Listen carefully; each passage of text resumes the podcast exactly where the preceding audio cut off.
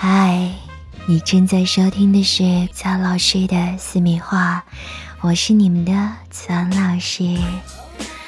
套套可能是很多不希望怀孕的人的首选，还有很多人害怕感染性病也会选择它来避免得病。但是套套是不是万事万灵呢？其实想要套套发挥作用，有很多的细节要留意哦。如果你无法确定你的性伴侣甚至自己是否染上性病时，最佳的办法就是使用套套了。而套套作为一种屏障，让血液、精液或阴道液在性交时不会传播。这些液体可能带有细菌，比如说 HRV 病毒，但即使使用避孕套也没有绝对的保证。如果使用方法出错或者避孕套失效的话，那么你的工作都白做了。但是如果你学会正确使用避孕套的话，那就可以减少这样的担心了。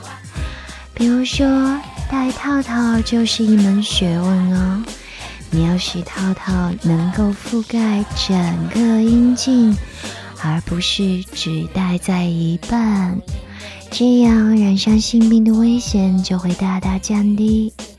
换句话说，戴套进行性行为不是完全的安全性行为，只是较为安全的性行为。那有4点必须要注意了，包括选择合适的避孕套以及避孕套的适当存放，每次性交时都要使用新的避孕套，并且正确的使用避孕套。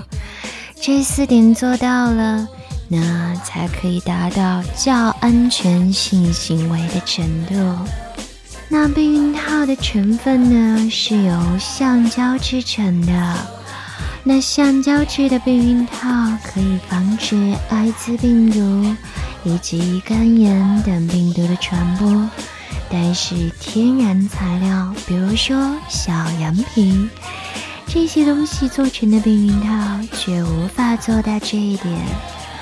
另外，避孕套包装上的功效也应该仔细的阅读哦。